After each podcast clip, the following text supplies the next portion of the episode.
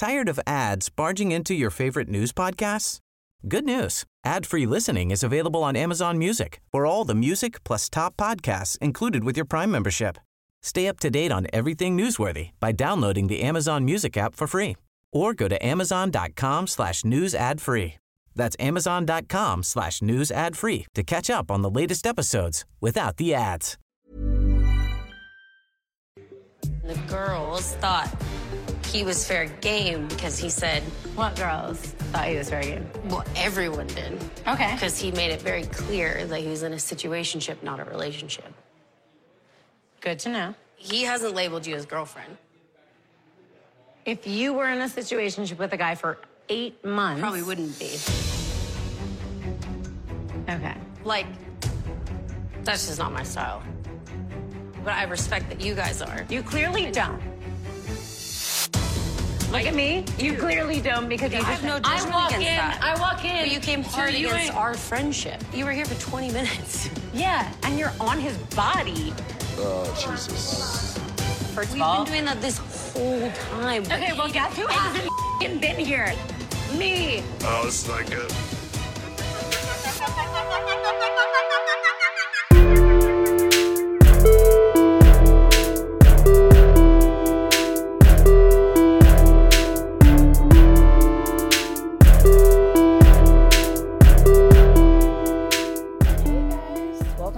Another episode of Everyone's Business But Mine. With me, Cara Berry, our Bravo episode for the week. You guys, the shows are so good. There's too many of them. I am begging Bravo to not stack up a lineup like this again. I can't do it. I don't know how the other Bravo podcasters are doing it, but for me, it's difficult, baby. It is diff difficile, and I- I'm not loving it. but I'm loving the show, so I feel like I just wish like two of you guys could be bad, so I wouldn't have to talk about you. That would really get a load off for me. But Anyway, hi. I hope you guys are having a good week. We're going to start off on a good note with Winter House. I think maybe the best episode of the season. So let's talk about it, right? We really get into some drama. Danielle has finally, well, see, I can't even say that she gets the hint that Alex is intentionally pulling away from her, but she definitely knows that something is up, right? And she says in a confessional something that I wish she would maybe unpack a little bit more, which is that she's been like losing the part of herself recently that feels desired and she has been watching wanting more of that. Which I can understand. Coming out of that relationship with Robert, we saw on Summer House that she very clearly wanted to take the next steps, uh, you know, get engaged or well, she was acting like we don't need to get engaged, but she did want to buy property with him or get a dog or something. But so like clearly she wanted to take those next steps, but she didn't want to say that and Robert was like, "Yeah, well, I'm just going to keep chefing, so if you want to hang around and decorate my apartments in Aspen or Hamptons, wherever the fuck, go ahead while I go play the bear." you know, wherever. So I I get that she's feeling she's coming off of a relationship where she was feeling like very rejected.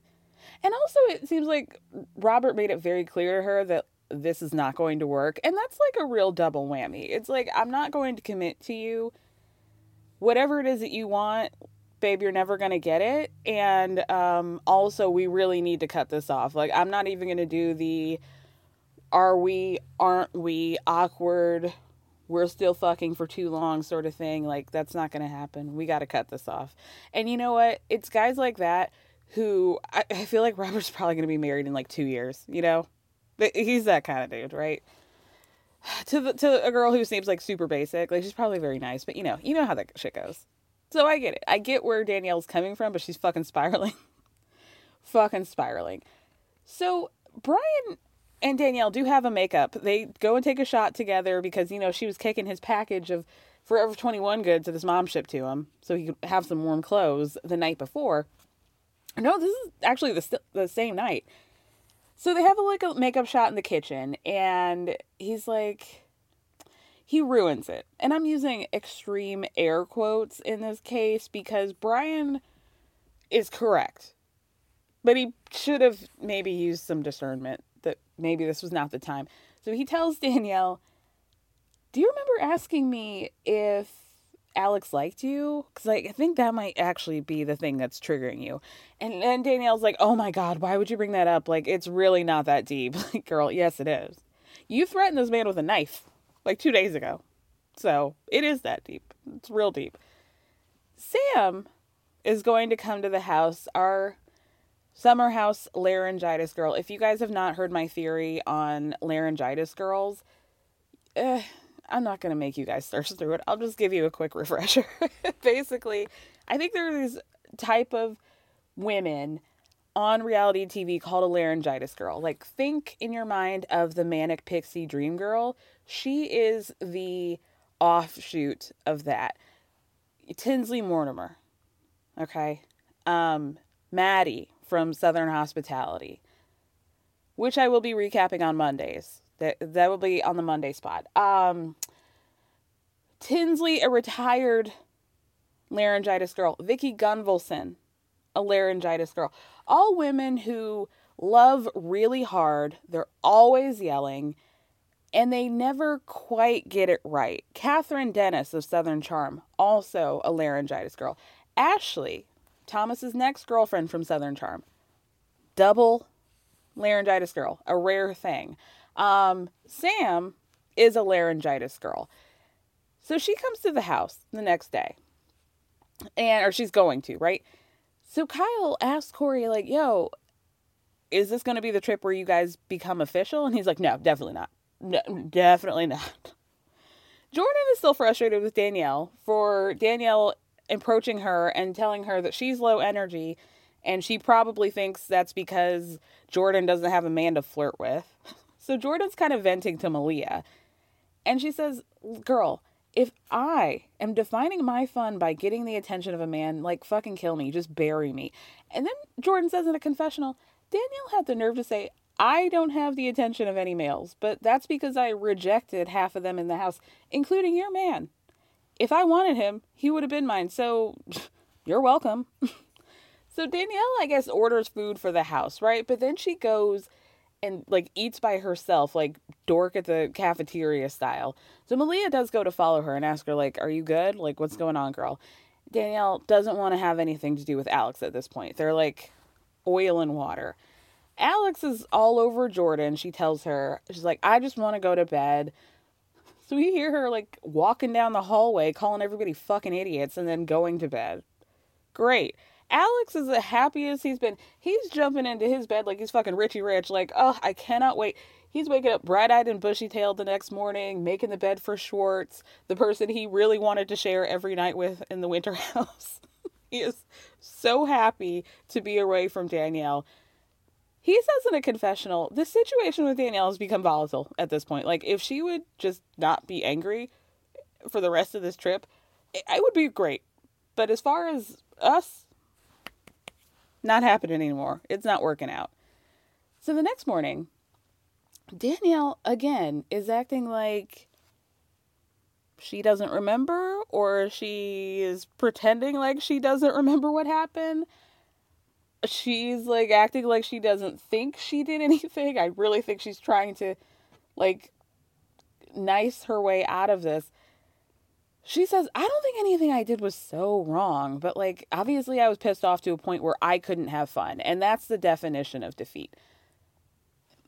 I don't know if that's the word I would use for it, but sure.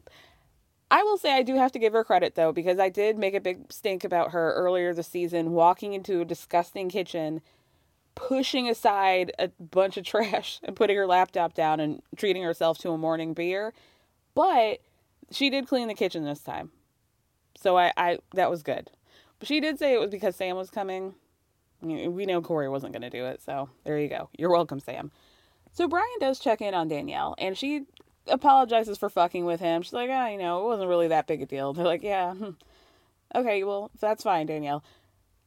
Alex is now actively avoiding Danielle. Like he sees her on one point of the kitchen and he's like walking a half circle around her ways that he does not need to go, making a path much more difficult for himself to not even be in her orbit if he can. It's not great. Like every it's obvious. Sam arrives She says she knows nothing, apparently. Apparently, she knows nothing about Casey calling her trash. She knows nothing about Jordan having feelings for Kory in the beginning. But she says, I was definitely, Jordan says this in a confessional, I was definitely gunning for your man, girl. I didn't know that was your man. And it kind of seemed like maybe Kory didn't know that either, though, to be fair. Also, somebody had submitted a blind item to Bravo and Cocktails Instagram like a week before Sam gets there, saying that Malia and Kory are vibing big time. Someone else is also into him, though. We're introduced to this blind item by Danielle saying in a confessional that maybe the people in Steamboat Springs are a little chattier than they thought. How would they know about Jordan being into Kory? Um, I think maybe somebody in production sent that in, and thank you, thank you. By the way, this is one time that that I will allow it. It's moving a storyline along. Sam gets there dressed like a bumblebee. She immediately like koala bears into Kory's arms, you know, like the wrapping the legs around the waist, which is like true laryngitis girl behavior. Like I'm marking my territory, like ah! Sc- screaming usually, uh, you, like crying. Remember that time where Scott surprised Tinsley in that hotel that she was staying in, the Marmara? Um, you know, because she would film there, and because she didn't actually live in New York, and she just like opened the door and dissolved into a puddle of tears. Head in her hands, like, ah! like having a hard time breathing. it's just a surprise, babe. You're on camera. Who did you think was going to come over? What did you think they were filming for? I love Tinsley. God bless her. I hope she's having the best time with her man and their kids down in Augusta, Georgia. I really do. I'm happy for her. Scott was a fucking weirdo, you know? Let's all acknowledge that. A real weirdo of a man who seemed to really want to be in the spotlight and use the whole cast for his little coupon cabin commercials. He had no problem put, putting Dorinda and, and Carol in them, you know? But then he wanted to take Tinsley away from everything and act like, you know, you're my little princess in the castle. That guy was weird.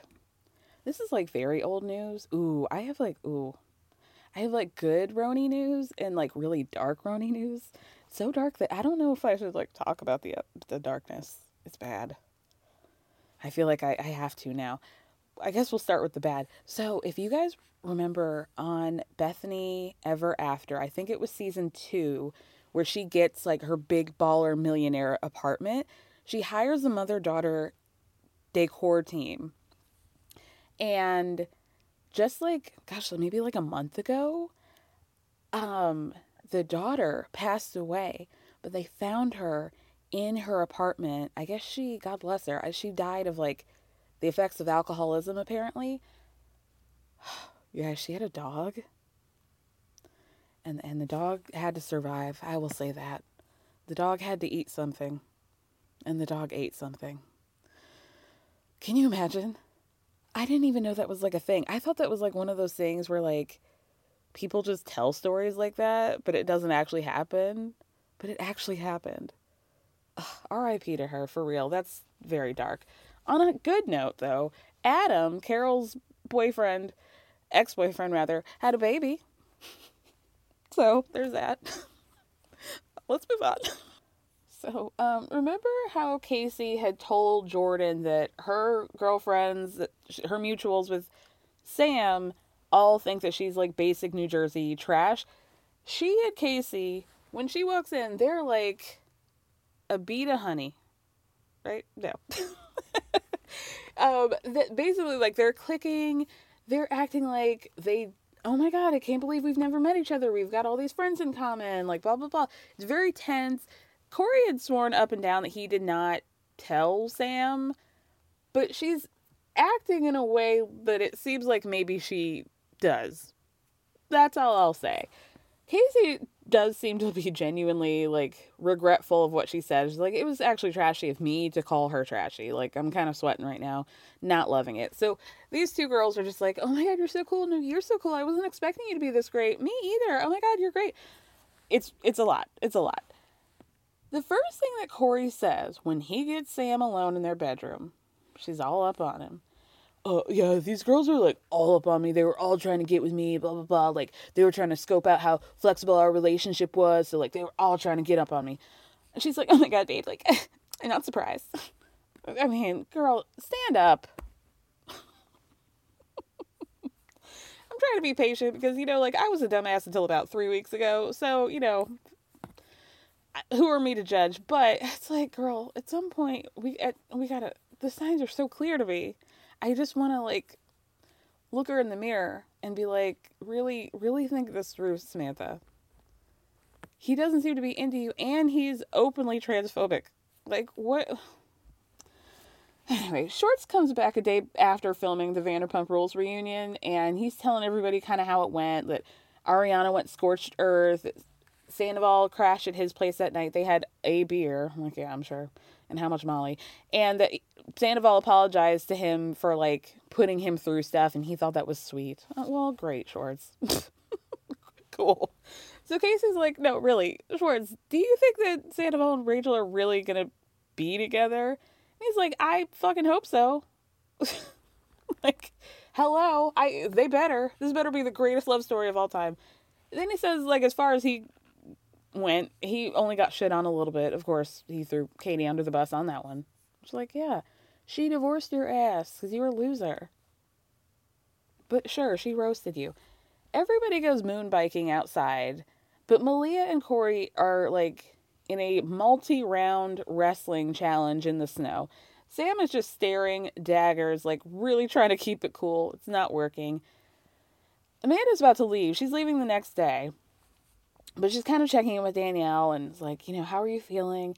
And Danielle says, well, it was strange because I was cohabitating with Alex and now he's nowhere to be found. Babe, if you're saying, if you're using the term cohabitating, you're cohabitating with everybody because you're in a share house. But to be like that specific, first of all, you were making him sleep with you. This was like not something that he did of his own volition. You're going to unfortunately have to see that back, and that's going to be a burn. And I feel for you on that one. That being said, if you're using the term cohabitating, like this has already gone too far for you emotionally. You know what I mean? It's it's not great. So Amanda's like, okay, well, what's the goal? right? And Danielle says, well, friends with benefits, you know, and opportunities for later on. That's not what you guys agreed on. I don't think that Alex is handling this particularly well, but Danielle isn't. Danielle, I want better for her. I want. What really needs to happen next season of Winter House is that Lindsay and Danielle need to be single together because I think they're just stronger together than they are whatever's been happening the last couple years. I'll just say that. So then we get Alex's kind of situation. He's asking Tom what's going on with him and Floody. I don't know. Schwartz is acting like the two days that he was gone was like all the progress he had done leading up to leaving is now gone and he's like messing up again. They're barely they've barely spoken since he's gotten back because he's basically just ignoring her. Kory and Malia keep wrestling, like I said. Jordan saying in a confessional, the chemistry between them is truly undeniable. Like to be displaying that chemistry, however, in front of Sam, it's kind of reckless because y'all might be brother and sister in this timeline, but there's definitely another timeline where that's a different story. I don't know if that's necessarily fair to be like timeline hopping and accusing people of things feels like a little time police, but I, I do I don't disagree. I don't. Everybody heads back to the house. Sam's kind of whispering to Danielle, "Oh, your gal pal better stop touching on my man." Like it's just reading a little desperate. And then Danielle and Sam go to talk to Amanda about it, and Sam's like, "Yeah, like I definitely don't care. It does not bother me at all. I'm not mad. I could not care less. 0%, right? But Kory did tell me that all the girls are all over him, so anyway, I'm gonna go change. So then Kyle, Amanda, and Danielle are all just standing there like, I don't really know what Sam's upset about. She seems very fired up, even though she's just claiming several times that she was not. And um, it's just giving. We don't see what she's seeing. We don't understand why she's so upset. Amanda pulls the I'm a wife card again for whatever reason. But the point is, they're like, Malia's not doing anything. If she's flirting, then I've been flirting with everybody too. So I don't know. Maybe it seems like she's got a personal problem. So then Danielle decides to be a real chatty patty. It's like, okay, well, I'm gonna go tell Malia that Sam's upset. Malia just rolls her eyes. She's like, listen, I don't know. Malia's excuse is that she's um only grown up with brothers. I don't know. I didn't grow up with brothers, so is that like could you use that in a court of law? I'm not sure. I'm not sure. But if three people who have not even spoken to Malia all don't think that this is a thing, that I think we kind of have to listen to that, I would say. So finally, Danielle takes, or Alex rather, takes Danielle aside for a little one on one talk about the state of the union, right? So Danielle tells Alex, like, from her perspective, he was just being standoffish, and he's like, okay. And that made you angry? she says, well, I was frustrated because we were in a good place, and I just felt like we went backwards. And Alex says, well, the thing is that every time I talk to you, we seem fine, and then all of a sudden, there's some giant thing that happens. And Danielle's like, well, this is just supposed to be vacation fun. And Alex is like, you're right. But if that were the case, then there wouldn't be all this emotion. I, like, I don't want that. So I, I fear he really ate this whole conversation down. Like, he was cool as a cucumber. It's hard. It's hard to watch. It's hard to watch. Because then Danielle says, It feels like you're really trying to have a teachable moment with me right now. And I'm like, Good on that. And Alex goes, I most certainly am not. You're almost 10 years older than me. There's nothing I can really teach you. Ooh. Help us all. Help us all. So Danielle's like, okay, well, how about we just say that we're friends with a bunch of amazing benefits and I would like to keep it that way? And Alex is like, completely. I think we should just focus on being friends. So Danielle's like, uh huh, cool. Well, cheers. And then she gets up and like walks away very quickly. oh, see, th- these emotions wouldn't be happening if you were just staying true to the vacation fun that you said like 30 seconds ago. Honey, we all have our time, you know? I feel for her. Afterward, Kyle takes Danielle into his bedroom and is like, Girl, what's tea, right? and she's like, Listen, basically, she's just frustrated because she's still attracted to Alex. Like, she still wants to bang him. She just also wants him to shut the fuck up. So then Kyle's like, Okay, well, do you think that now that this is over, that Alex might try to go for Jordan since he's been saying this entire time that that's the girl that he was really attracted to? and he's been also been showing that in his actions. And Danielle just this is where she loses me. She's like, yeah, you know, as soon as we're not speaking, he's always around her, talking to her. So, yeah, if that's what they both want, do it. If you want to see me angry, you're welcome to try it. Meanwhile, Alex is grabbing Jordan, like, do you have a minute to talk? And he says, I just had to friend some somebody. I don't know why Jordan asked who, but whatever. So he's like, listen, I told her I didn't feel like continuing. She's being a little salty about it. And Jordan's like, girl, Alex, all you can do is tell your truth, right? You're not responsible for how anybody reacts. This was just supposed to be a two week thing. You weren't planning on indulging after that. So it's kind of like the end result is still the same, right? You're just doing a little bit earlier. So the house decides to have a roast dinner. Like they're literally eating roast and also roasting each other. It's not good. it's not great. I'll, I'll just get you through the highlights, okay? The Malia says, Sam, welcome to the house. I know it's been a lot to tackle in reference to her tackling her man all afternoon. Sam really tries to be cool. She's like, "You're the one who's tackling." That's that's funny that she said that because you're actually the one who's tackling. And Leah's like, "Yeah, that was my point. I'm glad you caught it." so Brian says, "Kory, Kory, your jewelry is so fake. You probably picked it up the same street you picked Sam up on. Damn. Damn. Schwartz had a pretty good one about how Alex was voted like good looking, best eyes, or whatever. And then he is, I can't remember the rest, but you could just ask his mom because he was homeschooled. That was a pretty good one. It was a pretty good one for Schwartzy. Alex tells Danielle that her snoring sounds like putting a fork in a garbage disposal. And then he just goes, boom, roasted. so then Danielle has got the battery in her back, right? You know, Alex, at first I looked up to your Jesus looks, but instead of turning water into wine, you just started to whine to me about me to all of you, all of you here, right? And now he wants to be friends, and I actually think that that's the biggest joke of the entire roast. So. Head over to Hulu this March, where our new shows and movies will keep you streaming all month long. Catch the award winning movie Poor Things, starring Emma Stone, Mark Ruffalo, and Willem Dafoe. Check out the new documentary, Freaknik The Wildest Party Never Told, about the iconic Atlanta Street Party. And don't miss FX's Shogun, a reimagining of the epic tale, starring Anna Sawai. So, what are you waiting for? Go stream something new on Hulu. Tired of ads barging into your favorite news podcasts? Good news. Ad-free listening is available on Amazon Music for all the music plus top podcasts included with your Prime membership. Stay up to date on everything newsworthy by downloading the Amazon Music app for free or go to amazon.com slash news ad free.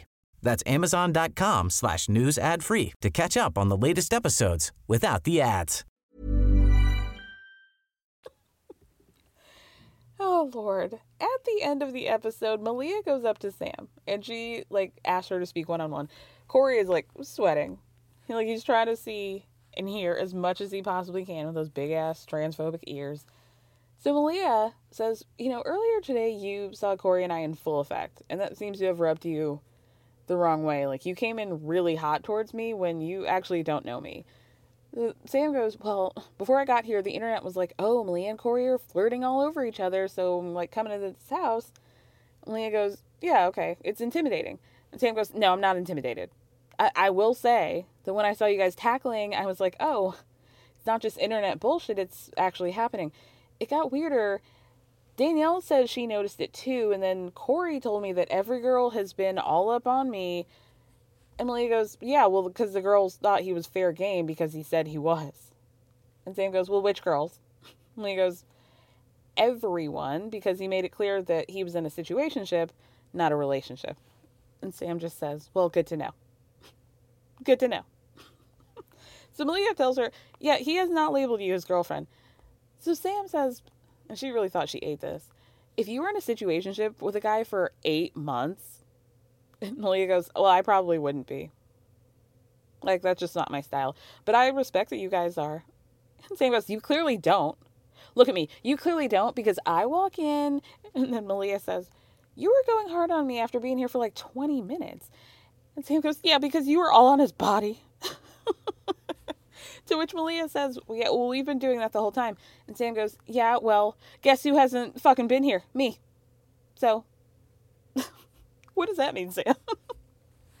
You've been flirting. Well, that's just because I haven't been here. okay. that shouldn't be the only thing. That should, you know. Ah, let's move on. You need to be accountable. what do you want to do? You want to beat me up or something? What do you want to do? Hold me accountable. I'm here. I'm no, here. I want you to hold I'm yourself here. accountable. Hold me you accountable. lied the entire Hold year, but accountable. you asked all of us to be accountable. I should be quiet. You know what? This outfit reminds me of those women in a polygamy camp. And they're gonna stand up for their man. Only thing Robyn was missing was her bonnet. Juan is a good man. You just don't know. Leslie! Leslie, ask me anything about Juan. You the whole world know about Juan. We don't need to ask you about Juan. Well, sit your ass down and get a bonnet. Okay, you guys, you're gonna have to forgive me. I do not have time today to complete a thorough recap of Potomac, Miami, Beverly Hills, and what's the other one? Salt Lake. so I'm just gonna share like my very, very brief thoughts on Beverly Hills before we get into Potomac. And then I'm gonna talk about the other two on Monday, maybe. I haven't even watched Salt Lake City yet, so maybe it's good, maybe it isn't. I know about the Monica stuff, but I, I want to see the whole thing play out. So we'll have to talk about that on Monday. With that being said, my very brief thoughts on Beverly Hills from the bits that I can remember and that jump out to me. Um, I told you guys like a couple episodes ago that I think we haven't really factored in Kyle's losing her best friend Lorene to suicide and how much that may have been affecting her her life, her interactions with people, the changes that she made in her life, and all of it, right?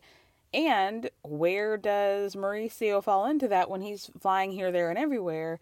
Um, she did post about this on Instagram stories, but she did kind of come to Mauricio's defense and say, yes, all of those things are true. I was dealing with the death of a friend. I was dealing with like this, that, and the other. But I will say that Mauricio was supportive of me in my time of need. So we'll see. Um, uh, what else happened?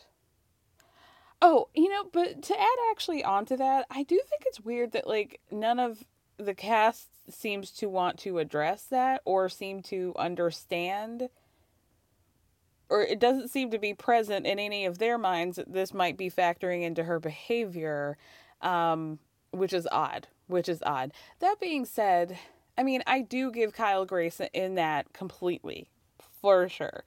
I do find it also hypocritical and frustrating to watch her kyle who has admitted to herself having struggles with food and you know disordered eating and all of that would be very gleefully happy to throw Sutton under the bus and talk about whether or not or really deeply hint that she might have a an eating disorder in a way that's like sort of like a gotcha, I guess. Like she's trying to shadily justify Sutton acting strange by like talking about or putting it out there that she might have an eating disorder or she might, you know, keep vodka in her purse or whatever the hell.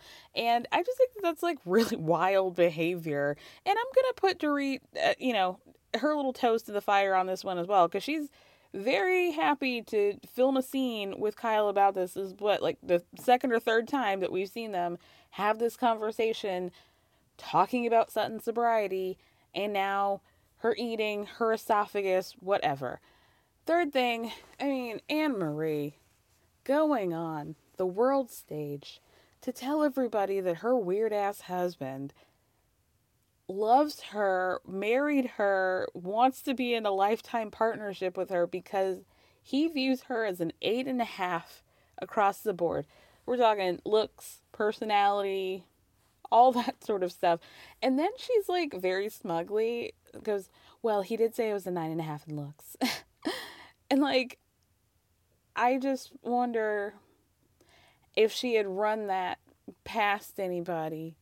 And did you see their reaction when you proudly proclaim that your husband thinks that you're an eight and a half? Like in every direction. I, I that's wild. that's a wild thing for a man to say to a woman. But that's your problem, Annemarie, because I've already mentioned why I can't and I refuse to with you, okay? Also, you being a soldier for Christ with Kyle was just like, really? Girl, do something else. Um, so her also bringing up Sutton's diagnosis, calling into question her esophagus can't have an issue, whatever.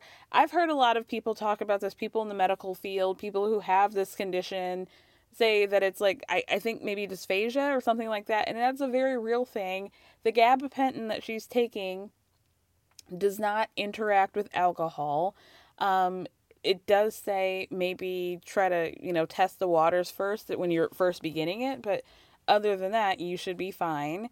So her trying to have her little moment by being like, I am confident of what your medical diagnosis is. I know everything. You're a liar. Your doctor's a liar. like, you don't have what you're saying you're having, or what your claim you're having doesn't align with the symptoms. And you're actually like, that esophageal symptom is actually only a symptom of other things. So you must have something else. And, you know, Sutton being like, okay, do we all want to go to the doctor and watch me open up my esophagus? Like, what do you want from me, girl?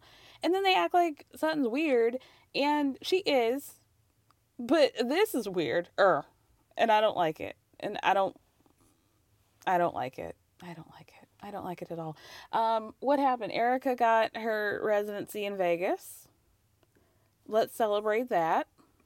Garcelle's um, son, the one that doesn't think that he needs to be parented, or excuse me, the one who feels like he still wants to be parented, um, goes on a date with Garcelle and his girlfriend. Very cute, super cute girl. No comment beyond. Seems like every time Garcelle goes to a restaurant with one of those kids, they're like, I'm going to order the tomahawk steak, the wagyu steak, the finest filet that you've got in the back. I, a 15 year old, am going to have that. And you could see on Garcelle's face that she just like kills her a little bit on the inside that they do that. and I do appreciate that. But let's move on to talk about this week's Potomac, shall we? Ugh. I don't want to talk about this Nigeria stuff. I, I really don't like I, have got the notes and i'm just like i don't want to. I don't want to talk about because i think largely a lot of this is like ashley shit stirring and wanting to act like now all of this lies on wendy's hands and i just don't i'm not i'm not i'm not I'm just not rocking with that logic. I don't rock with the idea of like the green-eyed bandits and ashley taking Nneka's word for it just offhandedly and being like, well, now we know Nigerian culture and this is how it is. So, Wendy, you're a liar. Like, I just, I think it's weird. Wendy does accuse Lebe of smoking crack at some point. So, you know, that I think that should be addressed.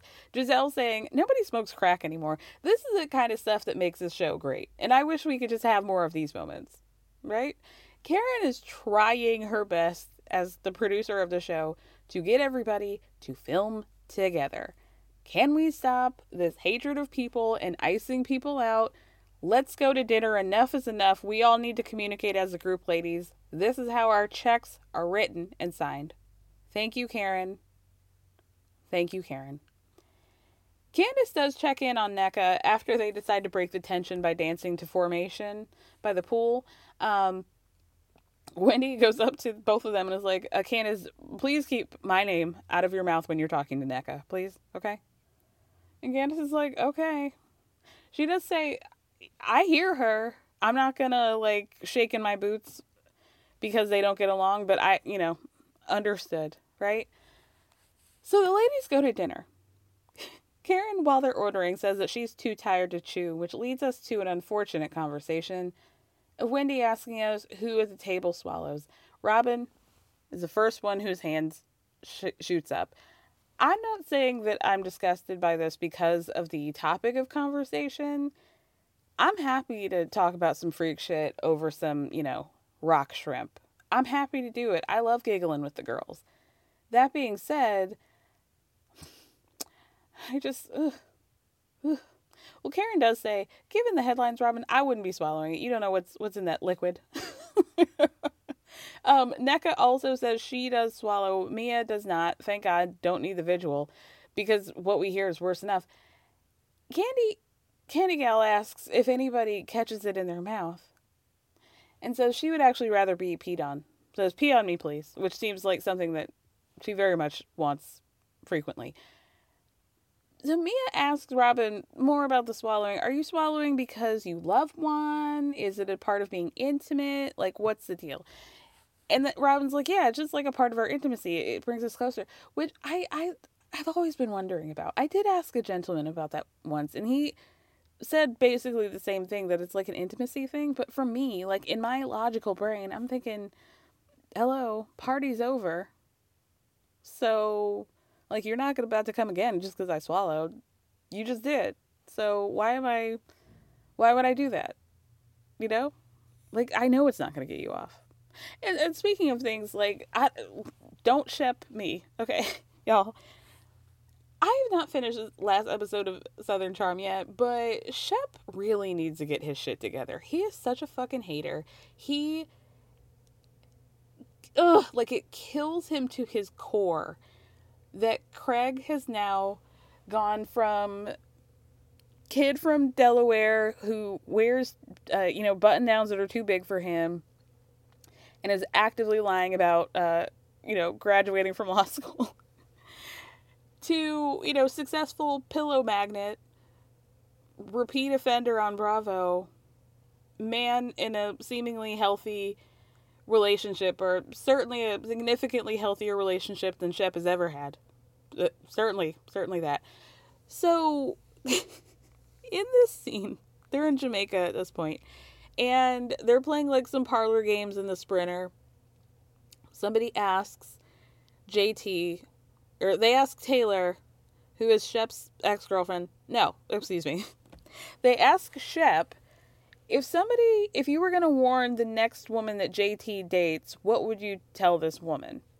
JT's a new castmate. He's very small and very wily. We'll just put it that way.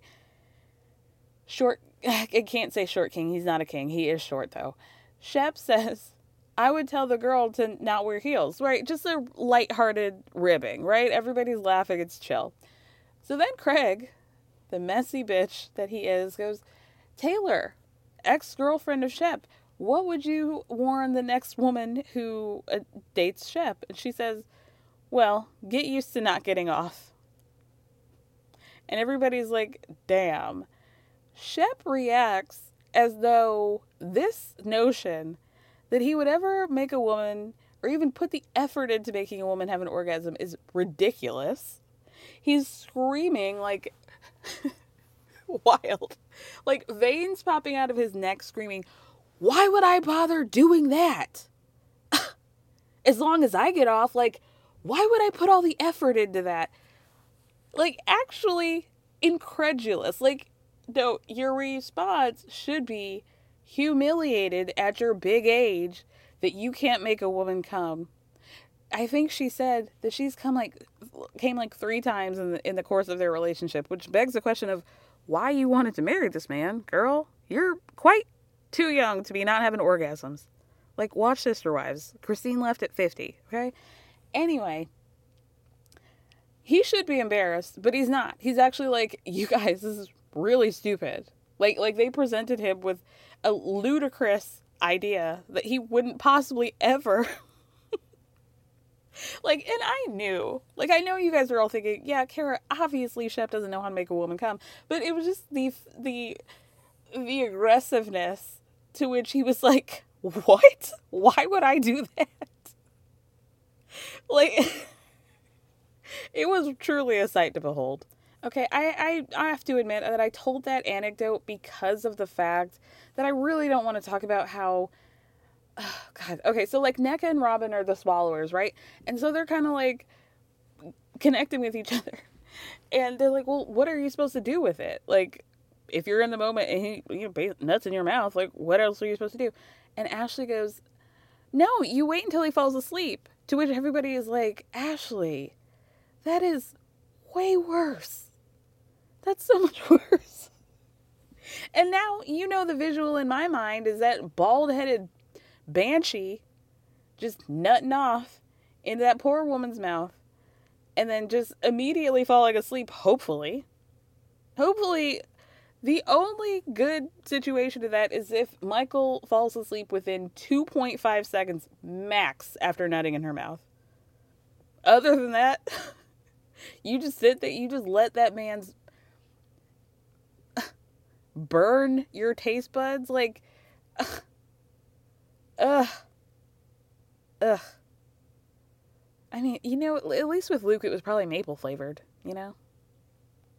Jesus. Anyway, Candace and Robyn are kind of kicking it in Candace's or Robyn's uh, suite after they all get back from dinner, which is sort of weird because they're not talking right now. Robyn is still feeling very much some type of way because Candace went on Twitter to say last season, um, bitch, you were hiding this secret and letting my husband hang out to dry on TV, knowing that your husband to be at the time was uh, talking to some chick in Canada and paying for her hotel bill.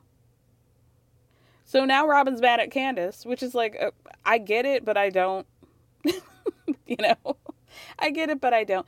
So now they're like hanging in the suite together. It's awkward, but Candace says to her, you know, like tomorrow let's have a one-on-one conversation. Ashley has everybody come over to her suite the following day to tell them, "Hey girls, we're having brunch.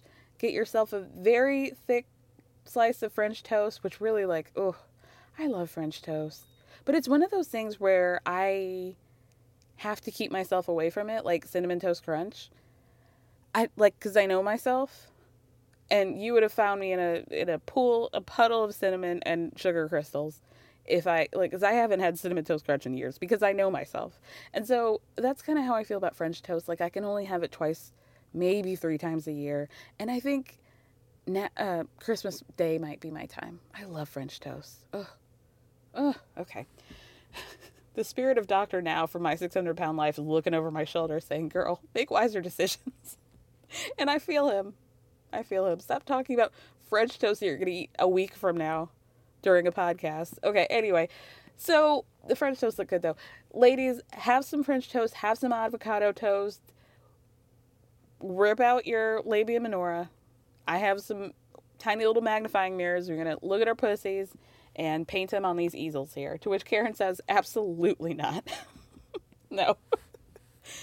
Ashley does tell her, you can do like just an interpretation. If you want to draw a flower, that's fine. You don't have to be like literal. But then she also tells them, you guys have all seen each other's coochies. Why are you being shy now?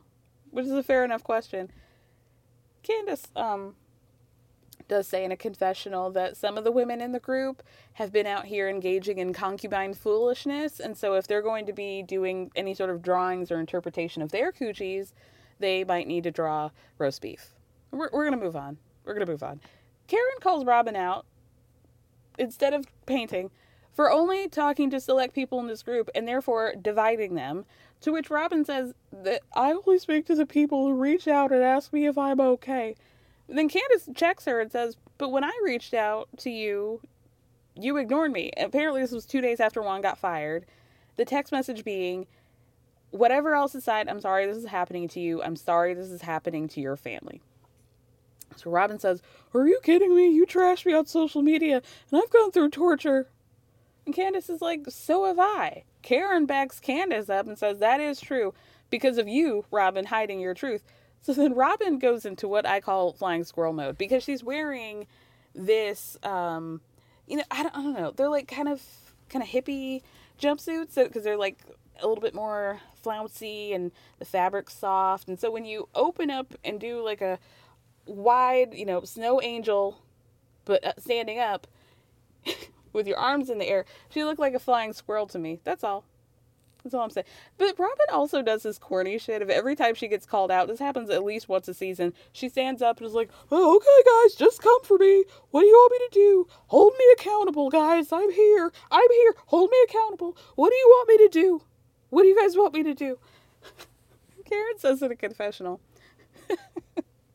This outfit Robyn's wearing reminds me of those women in polygamy, you know, that, that'll stand up for their man. The only thing that Robyn was missing, and then she actually pulls out in a confessional a bonnet. The only thing Robyn was missing was her bonnet. And then Kara puts a bonnet on. it's giving truly Handmaid's Tale, that bright white Handmaid's Tale one. Uh, Juan is a good man. You just don't know, you guys. Girl, the whole world knows about Juan. We don't have to ask you about Juan. Sit your ass down and get a bonnet. oh my god. The pie, the bonnet, she must have talked to Heather about them uh, going to churn butter. She's one thing away. She's she took everything from that event. After that, Karen calls out Robyn for not telling the story on the show, basically, but selling it on she and Gizelle's Patreon for five ninety nine. And Mia goes, "Well, just buy it then." and Gizelle goes, "It actually was only five dollars." And this is why the show is great. It really is. So Wendy asks, why, Robyn, did you not use that moment last season to connect with Candace by being like, hey, we're both going through similar situations? Robyn's excuse was that the girl, the Canadian girl, DM'd her first. She didn't respond because she doesn't check her messages. We'll, we'll put a pin in that. She says, I didn't respond to that girl because I don't check my messages. So then the girl DMs Gizelle. Gizelle says, and you guys, just because you didn't see a conversation between me and Robyn happen doesn't mean it didn't. To which Karen goes, bullshit.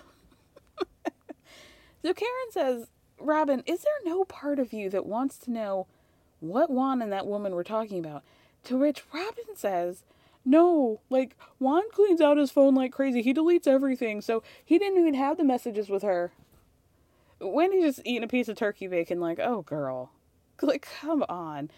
Then Robyn says that Juan doesn't save his messages, he doesn't save the contacts. So random coaches will call him. He doesn't know who they are because he doesn't save their numbers in his phone. That's. Uh, Robyn. you can be a La Robyn, and I know many of you are. But can you point to one time this season where anything she has said in an attempt to justify Juan's behavior has made a lick of sense that only makes him sound worse? I want better for Robyn. And I want better I more than that, I want better for the low Robyns. Cuz y'all are out here fighting for your lives, and it just doesn't seem fair. I want to hand you some water. I want to hand you a little towel so you can wipe the sweat off your brow. It's hard out here for y'all. I see you. So after that, Robyn claims that she doesn't read the DMs of thirst buckets. And so that's why she didn't communicate with that woman on her own. Okay. Okay. A girl reached out to you. She said she's got receipts. She literally has receipts.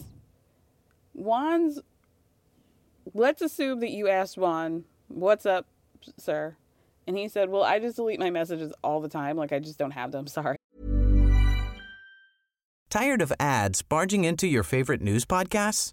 Good news. Ad-free listening is available on Amazon Music for all the music plus top podcasts included with your Prime membership. Stay up to date on everything newsworthy by downloading the Amazon Music app for free or go to amazon.com slash news ad free. That's amazon.com slash news ad free to catch up on the latest episodes without the ads. And and your response to that is the girl is thirsty and not that your man is sketchy. Okay, Gizelle says, listen, in Robyn's defense, there is a thing called trust between partners, but couldn't be me. I'd be looking all in and through, and I'm with you, Gizelle. So then Ashley says, Well, okay, you guys, the activity that we had today has been ruined. Would have been fun and nice, but y'all took up the whole damn morning. So um, I guess we'll just move on to activity number two. Half of us are going to the distillery, and half of us are going to a cowboy boot shop. So she makes everybody pick out of a hat where they're going. Robyn gets all upset because she gets has to go with Karen. So Candace does do the nice thing by switching with her so they can go. So Karen, Mia, Wendy, and Candace go to the distillery, and we they really have to work out what premise of a distillery is because the guy goes through the whole introduction about how this is for whiskey, gin, that's their specialty. Thank you so much. Can I have a beer, please? We don't serve beer. Okay. Mia, um, do you guys have wine? No, we only serve whiskey and gin. We're not a brewery, we're not a winery, we're a distillery. Thank you. So now Mia can't drink because, you know, they don't sell gin at the store in DC, I don't think. So technically that wouldn't be a nutritious item according to the rules of Mia and her alcoholism or let me not say that. her journey with alcohol. I don't think she's an alcoholic. I really don't. So while those three are doing their little distillery tasting, everybody spots a crow sitting on a fence. And Mia goes to Wendy and says, Is that your mama? Wendy says, Don't do that. Don't do that. So Mia's like, No, no, no, I'm kidding. But can you clear up what's going on with the shrine and all that? Wendy says basically what I thought. I will say that maybe Wendy should have addressed this in this way in front of everybody earlier, and maybe this would have not been something that we had to continue to talk about. But I also am not going to blame Wendy wholly because she's not the one who brought this to the table. We can blame Ashley, um, Wendy's mama, and Nneka. And that's all I'm going to do, okay? That's it. And Facebook, I guess.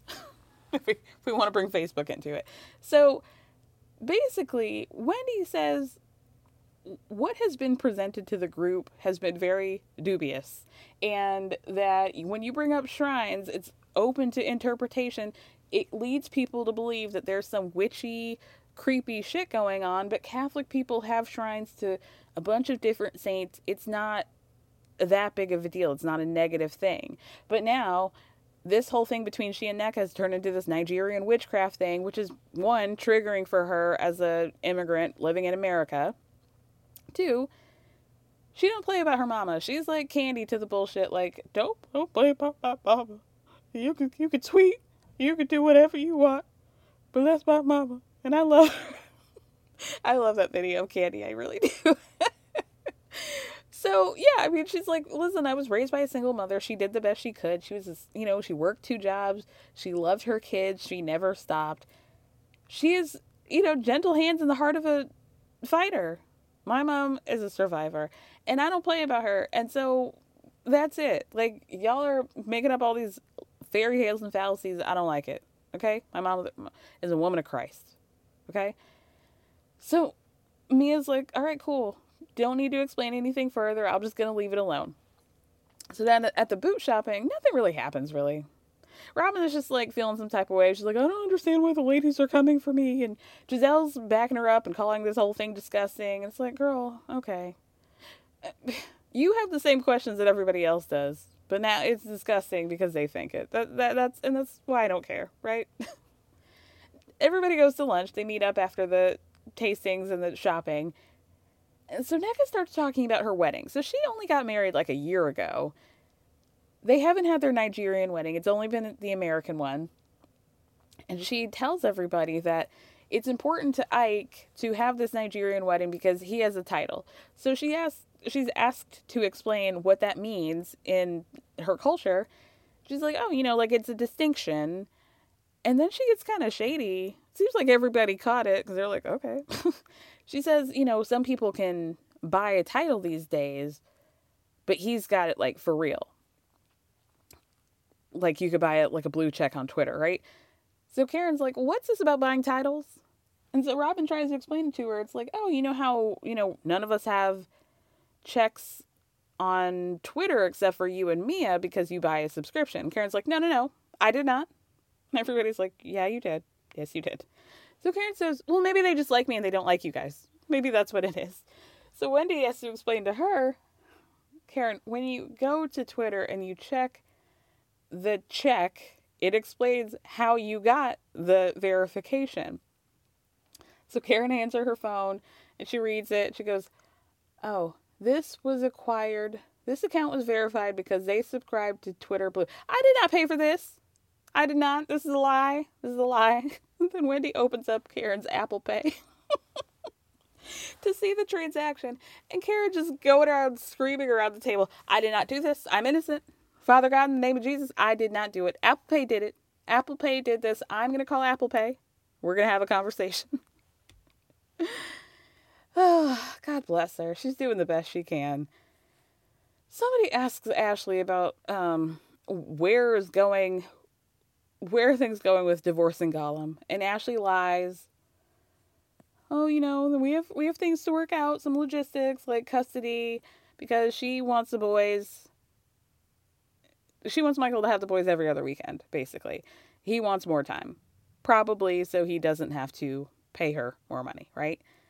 Candace says in a confessional, has she even filed for divorce? Do we even know? I understand that this is a man who plucked her from the curb and put her in a condo in the sky, but also, bitch, put your Nikes on and run. get out of there. Mia then tries to get messy and asks Candace what's going on with Michael suing her.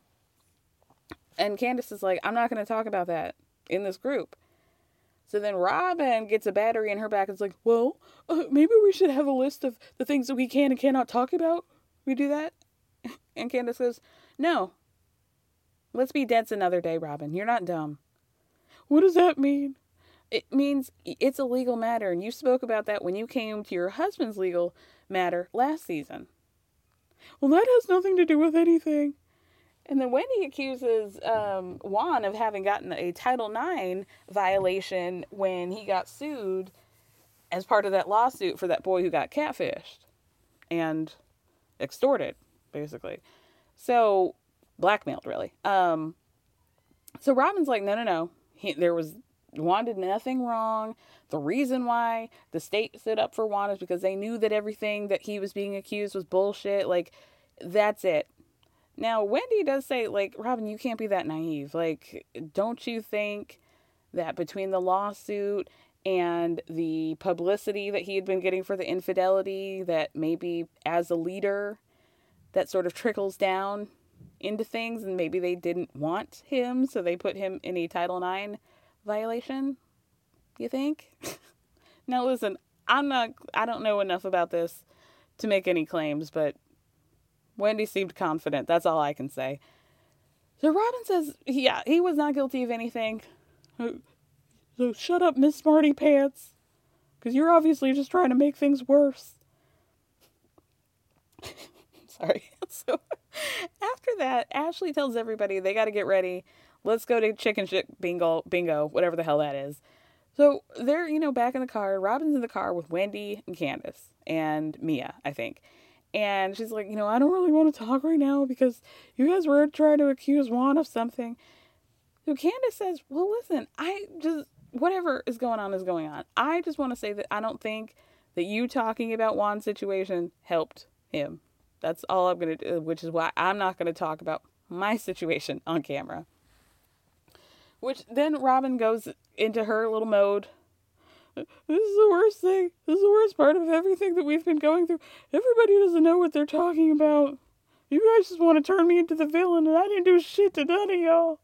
I didn't do shit to none of y'all. Well, good luck. Good luck. I hope you guys saw the mid season trailer ooh, where um, Mr. Gordon G accuses uh, Mia of cheating on him for several years. And at one point, she says, You're not being fair. And he goes, If you want to be fair, go to a carnival or circus. I don't know what he said, but you know, he still ate that. Woo! Okay, guys. Thank you so much for listening. Thank you for being patient with me this week. I'm going to try to be back on schedule for the rest of the year.